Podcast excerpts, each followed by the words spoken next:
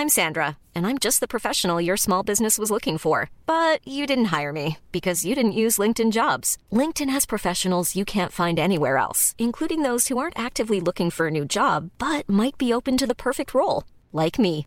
In a given month, over 70% of LinkedIn users don't visit other leading job sites. So if you're not looking on LinkedIn, you'll miss out on great candidates like Sandra. Start hiring professionals like a professional. Post your free job on linkedin.com/people today. Mom deserves the best, and there's no better place to shop for Mother's Day than Whole Foods Market. They're your destination for unbeatable savings, from premium gifts to show-stopping flowers and irresistible desserts. Start by saving 33% with Prime on all body care and candles. Then get a 15-stem bunch of tulips for just $9.99 each with Prime. Round out Mom's menu with festive rosé, irresistible berry chantilly cake, and more special treats. Come celebrate Mother's Day at Whole Foods Market.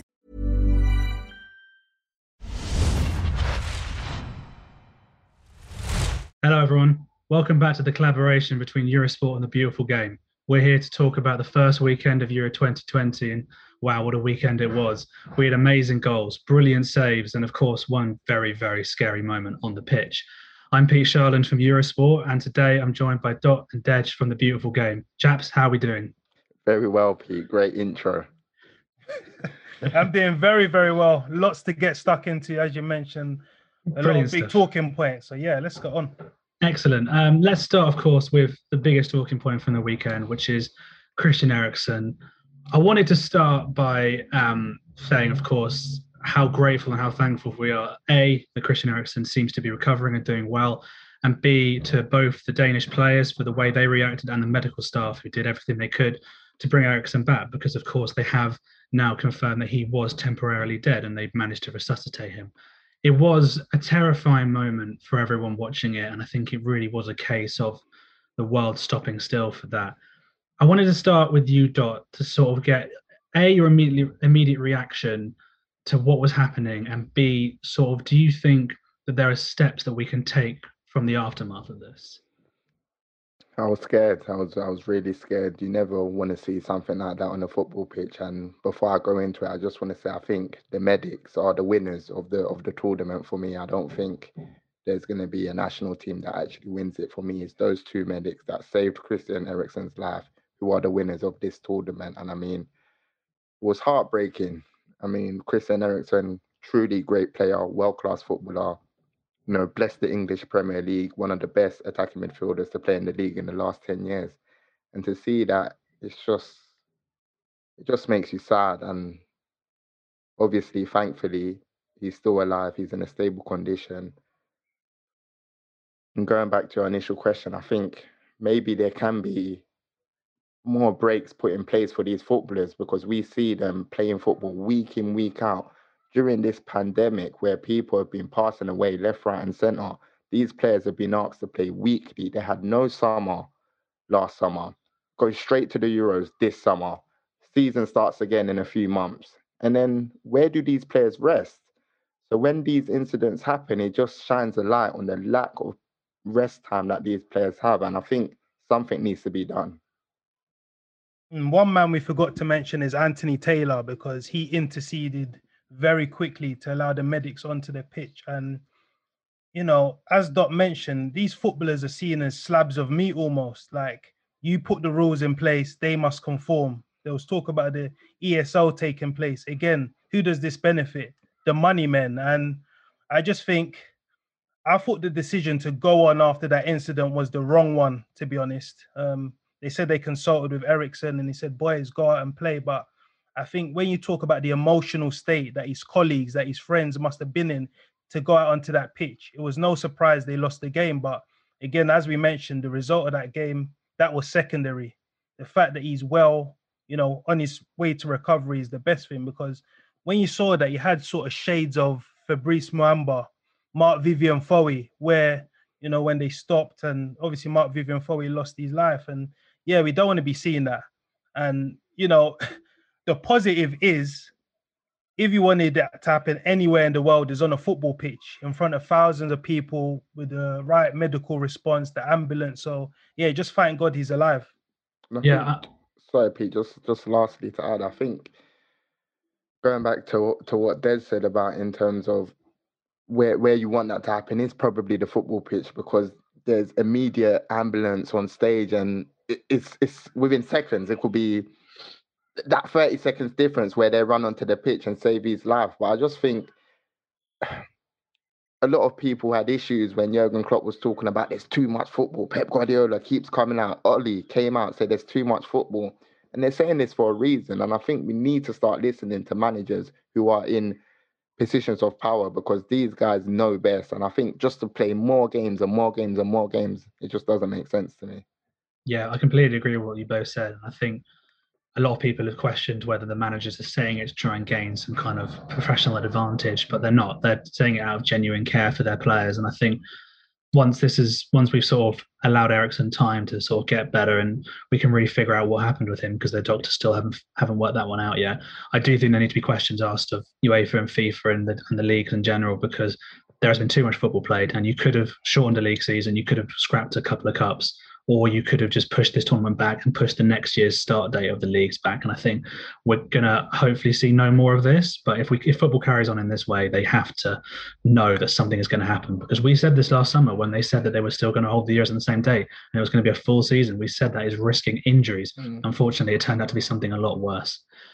I want to move now on to matters on the pitch, and we're going to start with England, of course, who got their campaign off to a pretty solid start, a 1 0 win over Croatia. Dej, what were your immediate takeaways from an England perspective? Um, let's start with the team news. Were you surprised by the team that Gareth Southgate picked? Uh, one of the takeaways was don't try and predict what Gareth Southgate is going to do. because before the game, I was thinking England were going to start with a three at the back. And when he came to a 4 2 3 1, I didn't expect Tyrone Mings to start, if I'm being honest, because I felt in the two friendlies before the tournament, he almost played his way out of the team. And obviously, the front three positions was crucial because before the game, I was saying I thought Mason Mount, Foden, and Jack Grealish will start. But obviously, Dot made the point that okay, who's going to go in behind? Is sort of everyone coming to the ball, and that's what Southgate done. He he played Raheem Sterling, who's tried and trusted, 13 goals in 17 appearances, and he came good again yesterday. But I think the performance was what it needed to be. It was sort of like controlled aggression, and the move that sort of won the game, Kalvin Phillips he was meant to be one of the two, but he almost broke the lines like a Steven Gerrard run, then played in Raheem Sterling. So yeah, the team wasn't what I expected, but Gareth Southgate, he's in a place where he knows these players inside out. He spent three or four years grooming them, so he knows them to a T, what he can expect from them. So yeah, kudos to Gareth Southgate. You got it right on this occasion. Yeah. Uh, and I said it. I said it um, in our Euro preview show that it has to be a four-two-three-one, and I'm going to go with you know, Declan Rice and Kalvin Phillips at that base because for me, in big games, international football, you need that security in midfield. And what those two offer off the ball is as good as what any of the other England players offer on the ball. So I think you need to have that stability and security, centrally. For me, the only shock was Kieran Trippier at left back. I thought we would see a Luke Shaw or Ben Chilwell at left back because I just think it offers better balance.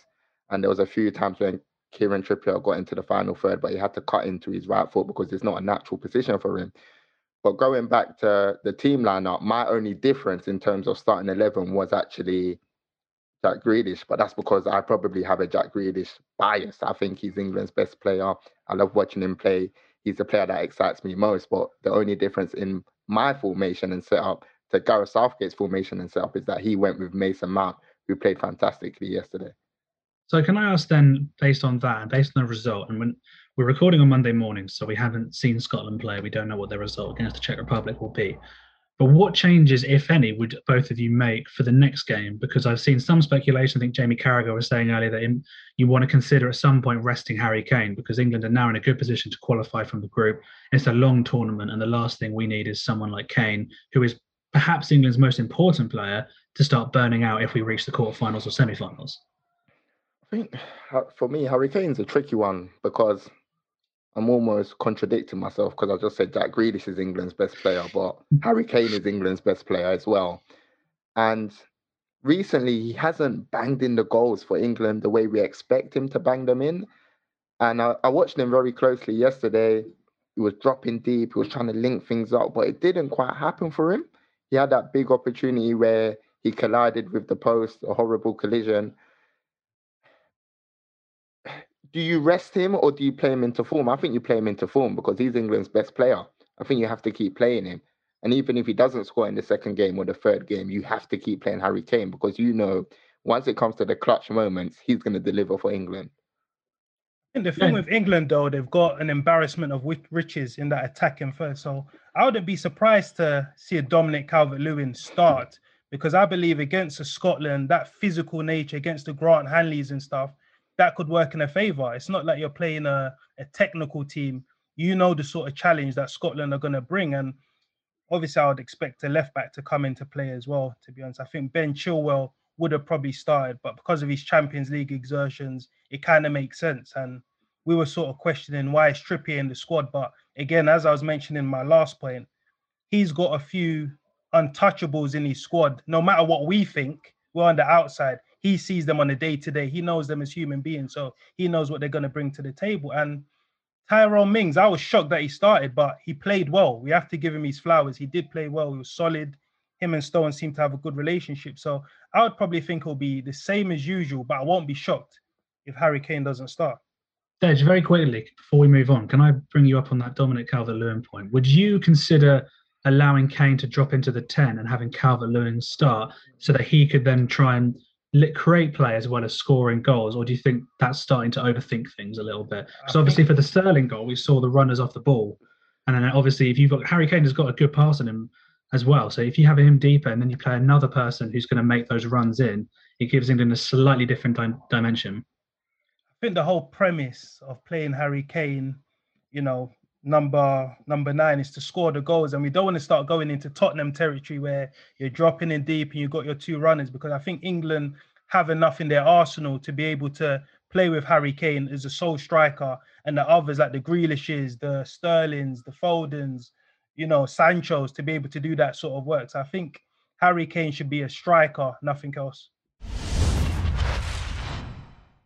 Yeah, I think you. I think you're probably right there, Dej. I think England are probably going to start getting into dangerous territory if they begin to overthink things in terms of goal scoring. Obviously, the goal scorer himself on uh, Saturday, on Sunday's game was Raheem Sterling of Manchester City, a player who's really struggled for form and mm. was um, was one of the players singled out for the Champions League defeat for Manchester City. People were really questioning why Pep Guardiola handed in the start, but he really turned up and uh, produced for England on Sunday. Dot, do you think that it was always going to be the case of Sterling starting? And do you think that people perhaps forgot just how good he is and how useful he will be for England in this tournament?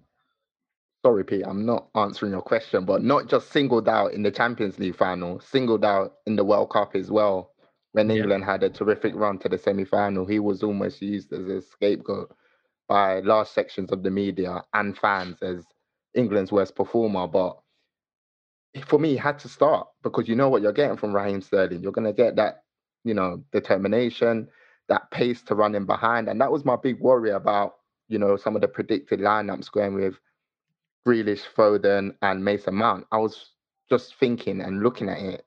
Where's the pace? Who's going to bring that dynamism, who's going to run into the final third? And I think Raheem Sterling, yes, he may not be playing well. Yes, he may not have confidence, but you know, he's always going to do the right things. And those things have been trained into him by Pep Guardiola. Keep running in behind, keep getting into the right opportunities. And when you get your chance, finally take it. And yesterday he delivered. Yeah, he absolutely did. Let's uh, Let's move on now to another player who certainly was taking his chances over the weekend, and that is Belgium's Romelu Lukaku. yeah. He, uh, going into the tournament, I think everyone expected Lukaku to perform well. He obviously he's coming off a season where he helped Inter Milan win Serie A. He's one of the most informed strikers in the world right now. I think there were actually probably wider questions though about the performance of Belgium in general. I think a lot of people were not convinced that this team really had it. Maybe they were at their peak two or two or three years ago.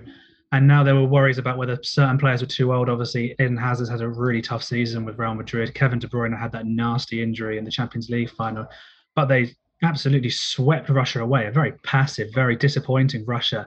Um, Dej, I want to come to you first. Just how impressed were you with Belgium? No, I was very impressed. Like you can only beat what's put in front of you, and they've done a very good job in dispatching of them. And obviously you mentioned Romelu Lukaku. This was a guy that was a, a lightning rod for criticism when he was at Manchester United. People were saying he's heavy, he's got a baggy touch. But you could sort of see in that game the work that Antonio Conte done with him. Because I think Lukaku came out and said for the first three, six months, Conte said, listen, we're just going to work with you. You're back to go. You're link up player. And you could see a trimmer Lukaku, a more potent Lukaku, getting in behind, losing his defenders, finishes. I mean, he's just a full package. And, you know, I think he's going to be one of the strikers that are on the top of those charts. And he's probably thinking to himself that, you know what, this is the tournament for me. I'm going to make my mark. Not is it's not about Hazard. It's not about De Bruyne. People probably saw them as the main men. He's probably saying, no, I'm the main man. Yeah. I won the Scudetto. I won the top goal scorer in the league. This is my time. So I think, yeah, we're going to see a big performance from Lukaku in this tournament. So we obviously Russia didn't really give us a lot about Belgium's defence because they didn't really seem to realise they were playing a game until the 60th minute when they suddenly started trying to have a mm-hmm. go. Do you think there's anything we can take from this game in terms of how to beat Belgium? Was there anything? Was anything you saw in terms of ways to get at them, or was this just more a case of Belgium's attack showing off just how good they are? Yeah, when you said how impressed were you by Belgium, if I'm being honest, not that impressed. I know they won convincingly, but they need to play better if they're going to win this tournament. I think they were missing three key players: Witsel in the midfield, Kevin De Bruyne, who for me is the best midfielder in the world, and Eden Hazard, who we know on his day, confident playing in form, is one of the best players in the world. So I think if you bring those three in, it goes from a tier two team to a tier one team. I think personally. So I don't think we can take much from their performance, but I think defensively, if you have pace, you will cause them trouble. And I think that's going to be the big question mark for Belgium. Can they handle teams that have pace? Can they handle Kylian Mbappe, Anton Griezmann? Can they handle Raheem Sterling, Marcus Rashford? And I think if they can, they're going to go far in this tournament. If not, they'll have an early exit. I think I think for me it was mildly alarming that they're still bringing on a 35 year old Thomas Vermaelen who's playing in Japan at the moment. Um, but I think I think it's a key point with Hazard. I think he he is a very different player for Belgium. I think we even saw that when he was at Chelsea. He's there's something comes alive in him when he's playing for Belgium, and I think there's a reason why he wears the captain's armband. He is a talismanic figure for them. Let's move to a team who unlike Belgium, I think most people thought would really struggle in this tournament. The Netherlands, I think, coming into this tournament, with no Virgil van Dijk, of course, um, no Ronald Koeman as manager, I think people were predicting they could get, they wouldn't even get out of what is quite a tough group, actually, um, full of potential dark horses. And I'm not entirely sure they convinced us, but they certainly entertained us with a, a fantastic 3 2 win over the Ukraine. Dej, I want to come to you first, um, specifically on the Netherlands. Does this reassure you about them, or does this, or are you still worried about them trying to go far in the tournament? I'm still worried about them. And I think in our preview show, I said they're my tip for the big team to flop kind of thing. Because when I look at their defense, it doesn't fill me with confidence. Um, you've got Stekelenburg in goal, de Ligt, I think he's injured. And the centre back offerings doesn't really do it for me. Nathan Ake was a sub. You've got Van Aanholt on the left. So they play a free 4 3, obviously. And Gini Wijnaldum's the more advanced of the midfielders him and pace seemed like a, they were on a two-man crusade to try and lead their charge. And at times it looked good. They had a lot of opportunities. There was a lot of overloads on the right-hand side for Dumfries. Before he got his goal, he missed like two really, really good chances, particularly the first one, the header what he missed. But I think watching this game showed why I think they're gonna come up short. Because they had a 2-0 unassailable lead you'd think they were going to kick on from there. Then again, it comes down to the management. I thought bringing off your two defenders, uh, I didn't. That that wasn't the right decision for me. Then we saw what happened. Ukraine got into the game. Yarmolenko produced his trademark finish. We all know it's going to happen, but you just can't stop it. Cutting in on his left hand side and whipping it around. But credit to them, they mustered up the courage to be able to go in and get the winner. I thought the keeper should have done better, but I think it's not total football. It's good football, but I don't think this is going to be football that can win them the tournament. Dot, you're obviously someone who watches uh, Gini Wijnaldum a lot, and mm. with Van Dijk gone, he's the captain. He's the one who really is trying to make everything tick. Do you think there's not something we necessarily see at Liverpool in terms of the more expansive style of his mm. game. He he's more of a worker. He distributes the ball quickly, keeps things ticking over for Liverpool. Do you think he's got it in his locker to keep playing this way and keep being the focal point of this uh, Netherlands team? I think so. I think I think so. If you go prior to Liverpool when he was at Newcastle, he was playing in the final third. So he is a player that you know, runs into the box, makes third man runs, you know, gets goals, gets assists. That was his game until he came to Liverpool. And I think Klopp almost changed his positions and look, you're going to play a team role, you're going to be the metronome in midfield, you're going to manipulate the ball side to side and, and move it quickly. But I think Gini Wijnaldum is a goal scoring threat. And we've seen that with Netherlands for the last few years. When he plays in that attacking position, he scores goals, he gets assists. So is it going to be good enough to take them all the way? Absolutely not, because I don't think that team is good enough to make quarterfinals, semi-finals. But if they had Van Dijk, would you have changed that opinion?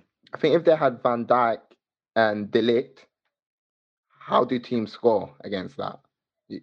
Big difference. But now teams are going to be licking their lips, saying, "You know what? No Van Dijk, no De Ligt. Let's let's have fun here. Let's let's attack them." And ultimately, I don't think that defense is going to stack up against the best in Europe. No, I think I agree with that. A quick one from me on the Ukraine before we move on. I think I was one of many people who sort of tipped Ukraine as a dark horse. This is a golden generation for them. They've won mm. Euro youth tournaments, and I think and I think what we learned from last night is that Andriy Shevchenko is actually building a really fun team. I was a little bit surprised they went with four at the back rather than three. I think it suggests to me that they thought they could really get out the Netherlands, and I think they actually didn't expect too much from them. I would be interested to see what they do for the next matches against Austria and North Macedonia. But I do think that a few players really did stand out. Obviously, Andrew Yarmolenko, um, what goal was absolutely wonderful, and I think there is real talent in these Ukraine team. And I think even if they fall a little bit short of this tournament, I think we're still going to be seeing a lot of them over the next five or ten years or so. Let's move on to the very start, as it were, and let's go back all the way to Friday night to Italy. Uh, a magnificent opening ceremony, Andrea Bocelli was in oh, fine form. It was yeah. a performance to to truly move you. I felt. Um, and then the football was just as good for the most part. I thought Italy started a little bit slowly, but they really settled in pretty quickly after sort of 30 minutes or so. And they pretty much tore Turkey, who again were one of many people's dark, yeah. uh, mm. dark horse tips. Yeah, me, yeah. me, me as well. So they, they tore them to shreds. Um, let's start. Let's start there, Dot. Let's start with Italy and I don't really necessarily think any of us saw this coming, despite the impressive win against the Czech Republic in uh, in the build-up. And I think everyone knows that Roberto Mancini has done a good job building Italy back up again. But I don't think anyone expected this, did they? Probably not. But I don't think that's indicative to Italy's performance. I think Turkey moved me in all the wrong directions, if I'm being totally honest, because it was so negative big tournament, you've got very good players. Why are you approaching a game just sitting back? And I think you're not going to win football matches playing like that. And I think Italy looked at Turkey and said, hold on, these lot have nothing to them. They're just here to defend. Let's probe. Let's stay patient. We may not score in the first half, but eventually the cracks will start to appear and we will get our goals. And we saw that with their own goal where the centre back Demiral, you know, it got flashed across the goal, bang, into the net. And I think that almost broke Turkey's spirit. And then for five or ten minutes, they came out, you know what, let's try and attack, let's let's go for the game. But they just didn't have any belief or confidence that they can score a goal against Italy. And I think Italy's experience at the back and just the way they managed the game, typical Italian style, pragmatic, but also attacking flair in the final third with players like Insigne, who I'm a big fan of for years they just had too much for Turkey and good performance from Italy, but I'm not going to jump the gun and say they're one of the contenders to win this tournament. I think you can only beat what was in front of you. They achieved that. Well done to them. Let's see what they do in the next game. Yeah, I think that's a fairly fair assessment. Uh, Dej, in terms of the lineup, we obviously knew that Marco Verratti would be missing, so Manuel Locatelli came in. It was a little bit of a surprise to not see um, Federico Chiesa start with Domenico Berardi preferred instead. Do you think that moving forward, this Italy team has enough to cope with some of Europe's truly elite defences? That's the big question mark. When you go on club form, you say yes, Immobile is a potent attacker, but he needs space to operate in. And the game that we saw on Friday, there wasn't that much space. But as Dot said, Italy probed. but they're my dark horses. I said that on the preview show. No one's really talking about them. We're here in Portugal, Germany, France, all of these teams. But Mancini's built a great, great team, you know, and people are saying, oh, typical Italy, but this wasn't a typical Italy. Typical Italy is 1 0, and we sit back, we take our three points. This team was relentless, man. They were pressing yeah. onto the 89th minute. They weren't settling. Chiellini was running up the pitch, trying to probe and pass. But I think they're the sort of team that could sort of nick a game against a big team. I think they've got that defensive assuredity. They've got that nous, that know-how with Ch- Chiellini, Bonucci, and they've got that now. It's like Italians, they've got this thing mm. about seeing out games, and I would back them in a one-off game to beat a big team. But whether they can win it, I think that's to be seen. It depends on the draw, and obviously first, second, and third, it's a bit staggered. We don't know which teams draw who, so it depends who they get. So yeah, that's my take on that.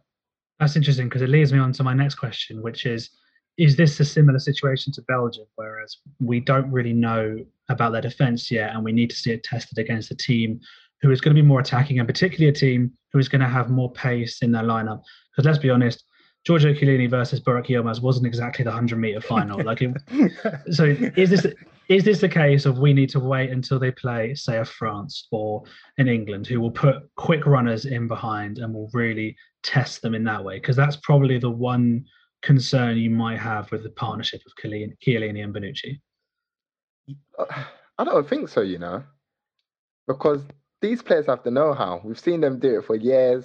They're really nasty players. You know, if you're going to run in behind, they'll just kick your ankle. You know, they've got the experience on how to manage a game. But I think the key thing for Italy, for me, is if they are playing a top team, they cannot go a goal down because that's when I think they may be in some trouble.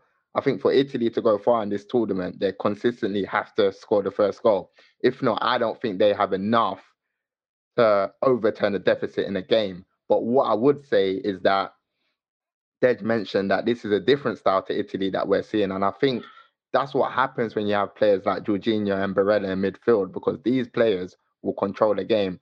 These players are obsessed with the football. They want to get the ball, manipulate it, control the possession, play at their own pace. But my only problem with that is off the ball.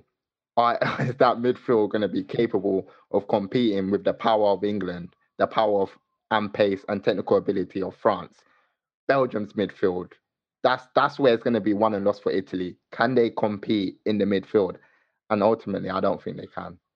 And also, you saw their confidence develop as the game went on. Spinazzola on the left kept advancing. He knew, you know what, there's no threat coming back. I'm going to open up this game and push high. So against the bigger teams, you would expect Florenzi and Spinazzola to clip in and sit and allow the ball players like Jorginho, Barella, Chile, um, Chiesa to come and get the ball and play those advancing balls forward to Insigne and Immobile. I don't think. I, have got a question for you. What's your? Ooh. Where do you stand on Immobile? Is he one of the best strikers in Europe? Where Where do you stand on him as a, as a player? I don't think he's one of the best strikers in Europe. I think you know how you were talking earlier about Belgium going from a tier two team to a tier one team. I think mm. Immobile is a tier two striker. Mm.